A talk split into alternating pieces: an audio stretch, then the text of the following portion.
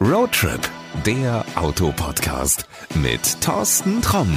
Diese Folge vom Roadtrip ist mal ein, na, ich sag mal, etwas anderer Roadtrip. Wir haben uns mal auf den Weg gemacht nach Davos und zwar, um nicht unbedingt ein Auto zu treffen, aber jemanden zu treffen, der sich mit dem Thema Auto auskennt. Johannes Fleck war schon mal bei uns, der hat über das Thema Cupra ganz viel erzählt. Der weiß aber auch ganz viel über das Thema Erdgasautos. Für manche noch so ein Buch mit sieben Siegeln. Du bist da, glaube ich, relativ locker und sagst, das ist ein ganz normales Auto und ähm, ich weiß nicht, fährst du privat eins? Ähm, als Dienstwagen. Aber erstmal muss ich sagen, ist eher ehrt mich sehr, wenn du sagst, na, da ist jemand, der kennt sich mit Autos aus. Ja, ich habe da natürlich wirklich Spaß dran und äh, wie gesagt, freut mich, wenn aus berufenem Munde das so gesagt wird. Erdgas muss man sagen, weil es ist ja auch von der Begrifflichkeit etwas verwirrend, weil Erdgas, da sind gleich zwei Begriffe, die im Prinzip so ein bisschen auf die falsche Fährte locken. Weil wir haben es äh, unterm Strich wirklich mit leider, muss man sagen, sehr viel Unwissenheit zu tun, weil einmal Erd und einmal Gas, wie gesagt, äh, Gas ist mal das eine, wo die Leute sagen, oh, das hört sich jetzt, ähm, sagen wir mal, so, weiß ich nicht so richtig, da ist Druck und das zischt und so, also zumindest nicht besonders sympathisch an. Und Erdgas, also Erd, hört sich nach fossil an. Nur beide Sachverhalte sind nicht besonders zielführend. Ähm, zum einen haben wir hier ein Riesenpotenzial, nämlich mit Bio-CNG, das wirklich nachhaltig und nahezu CO2-neutral hergestellt werden kann und sich nahezu CO2-neutral fortzubewegen. Und das ist nichts anderes, als dass wir dann das äh, Erdgas, weil man merkt vom Tanken überhaupt keinen Unterschied und wir haben schon einen sehr hohen Anteil heute bei den, das merkt man als, als Konsument gar nicht. Man sieht es nur an der Zapfsäule, da steht drauf Bio-CNG. Und wie gesagt, man muss es natürlich wissen, aber ob da jetzt Erdgas getankt wird, also fossiles Erdgas oder Bio-CNG und wie gesagt, der, der Anteil, der steigt also sehr, sehr schnell, sehr, sehr stark an. Das merkt man nicht, das spielt überhaupt keine Rolle, also auch technisch, da gibt es auch keine Qualitätsunterschiede, dass das Auto dann mit den äh, Bio-CNG schlechter fährt. Überhaupt nicht. Der Treibstoff CNG, Compressed Natural Gas,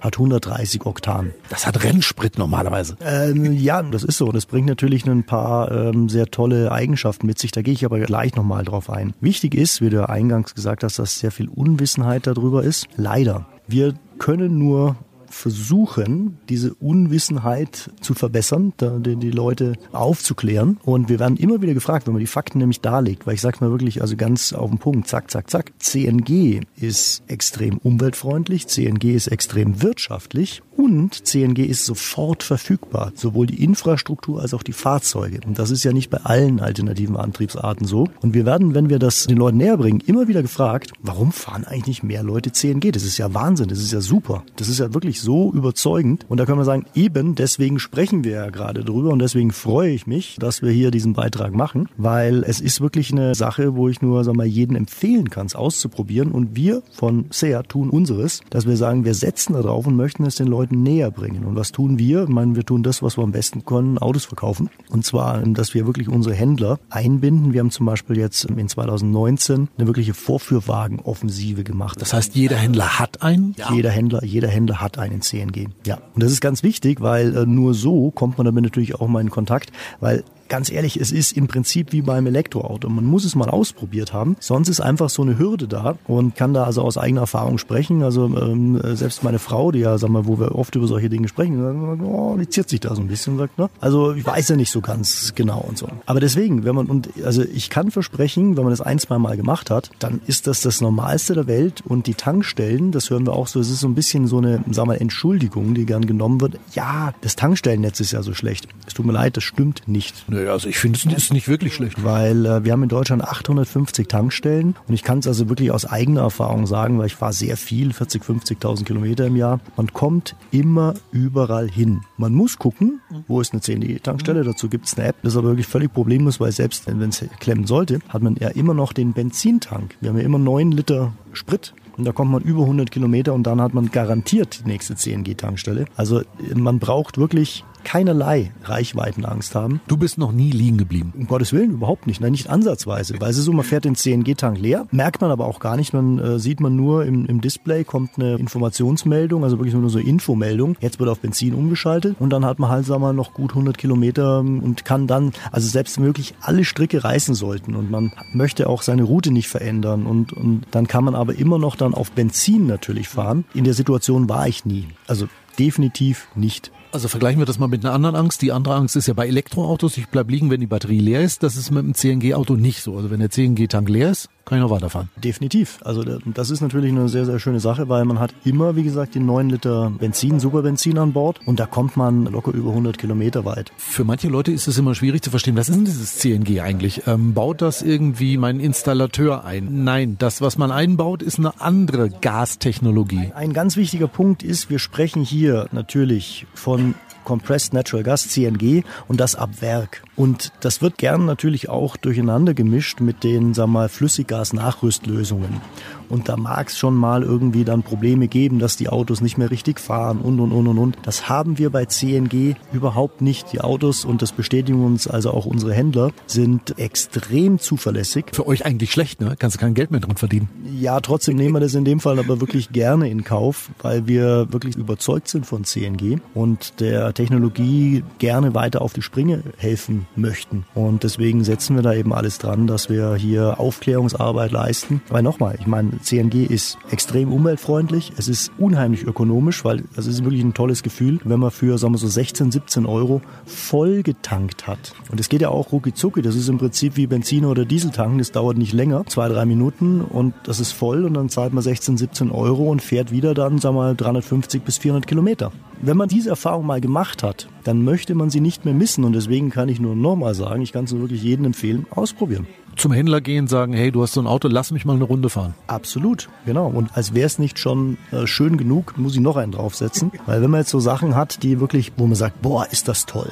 das ist super. Also von wegen, es ist super günstig äh, und oder ähm, es ist super umweltfreundlich, dann hat man meistens noch so einen Knackpunkt, wo man sagt, ja, aber leider ein Jahr Lieferzeit. Da haben wir auch gesagt, das kann nicht sein, das, das äh, können wir nicht machen. Wir haben die äh, CNG-Fahrzeuge in unserem sogenannten Fastlane-Programm. Wenn du zum Händler gehst, ein Auto bestellst. Zugegebenermaßen, wir haben natürlich dann etwas eingeschränkte Optionsverfügbarkeit, aber im Prinzip ein, ein Auto, du kannst ja die Farbe aussuchen, Garantieverlängerung, ja, nein. Und dann ist es innerhalb von drei Wochen beim Händler. Egal jetzt, welches Modell ich mir raussuche. Wir haben das für Ibiza und Arona. Beim Leon müssen wir gerade kurz mal aussetzen, weil der natürlich gerade im Modellwechsel sich befindet, aber da hatten wir es auch und planen es auch wieder einzuführen. Und selbst wenn man jetzt sagt, man möchte ein ganz spezielles CNG-Modell beispielsweise, man möchte einen Leon mit einer Anhängerkupplung oder dies und jenes, müssen. Selbst dann sind die Lieferzeiten im Rahmen. Aber wie gesagt, wichtig ist, wir haben da eben auch diese Fastlane-Option, was dann halt noch untermauert und sagen, weil es ist so ein bisschen Mantra-mäßig, ne? Aber wie gesagt, es ist ähm, umweltfreundlich, es ist wirtschaftlich und sofort verfügbar und es bezieht sich auf die Infrastruktur und auf die Autos. Muss ich eingreifen? Ich habe mal eine Geschichte gehört, da ging es um das Thema, ist das überhaupt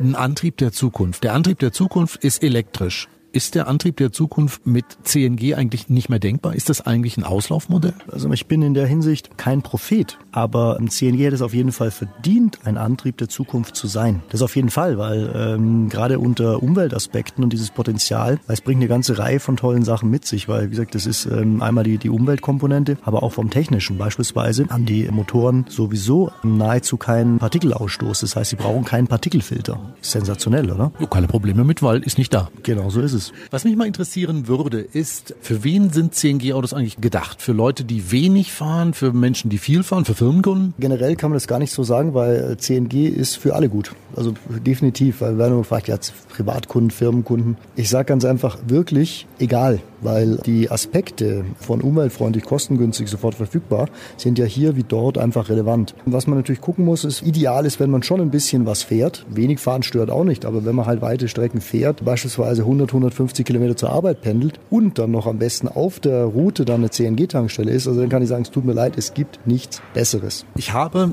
die Geschichte muss ich erzählen, einen guten Freund, der suchte einen neuen Firmenwagen, hat sich für ein CNG-Auto entschieden, hat gesagt, Mensch, guck mal, das könnte ich mir gut vorstellen, weil auch aus umwelttechnischen Gründen, ich kann meinen Kunden sagen, guck mal, wir äh, kümmern uns auch ums Klima. Andererseits ist es günstiger im Unterhalt, weil ich brauche eben weniger Geld ausgeben für Treibstoff. Ist damit zu seinem Fuhrparkleiter gegangen und der hat gesagt, äh, nee, Also sowas Modernes oder Unbekanntes machen wir nicht. Ich finde, der Diesel ist da für uns die wesentlich wirtschaftlichere Entscheidung. Wir kaufen dir einen Diesel und du kriegst kein CNG-Auto. Clevere Entscheidung oder nicht? Also ich sage mal so, es ist schade, aber ich würde es hier nicht sagen besser oder schlechter, weil wir wollen auch die Leute nicht erziehen, sondern ihm die Wahl lassen zwischen Benziner, Diesel, CNG, in Zukunft Plug-in und Elektro. Wir werden das alles anbieten und eben nicht die Leute erziehen. Es ist, wir kommen da auch wieder zum Anfang zurück. Im Prinzip, da schließt sich der Kreis, weil es ist schade, dass man nicht mehr über CNG weiß, weil man mit den, sich mit den Fakten auseinandersetzt. Dann ist es gerade auch für Firmen und Fuhrparkleiter, weil Total Cost of Ownership wirklich nahezu unschlagbar. Und nochmal, wenn man mehr darüber wissen würde, bin ich mir sicher, dass sich mehr dafür entscheiden würden.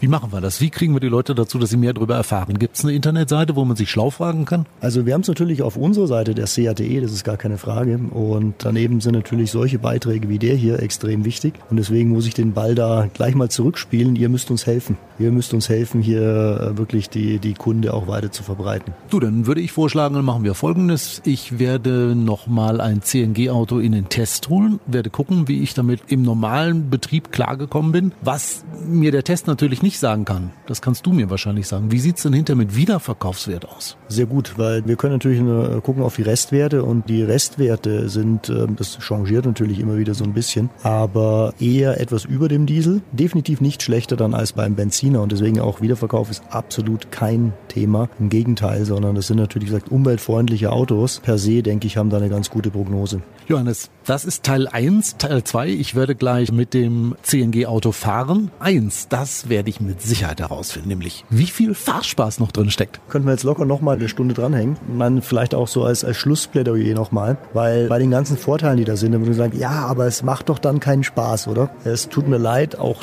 da muss ich widersprechen und ich meine, ich spreche da wirklich aus Erfahrung und äh, Überzeugung. Gerade der 130 PS Motor im Leon ist eine Wucht. 130 PS hört sich ja nicht spektakulär an, aber dieser Motor fährt schön. Was heißt das? Er hat ein hervorragendes Ansprechverhalten. Also er fährt sich einfach sehr, sehr schön, sehr, sehr harmonisch. Er fühlt sich definitiv kräftiger an, als es 130 PS vermuten lassen. Und selbst da muss ich sagen, beim Fahrspaß auch beide Daumen hoch. Ich werde gleich sagen, ob das so ist. Vielen, vielen Dank, sage ich erstmal und bis zum nächsten Mal. Bis zum nächsten Mal. Danke. Das war Roadtrip, der Autopodcast mit Thorsten Tromm.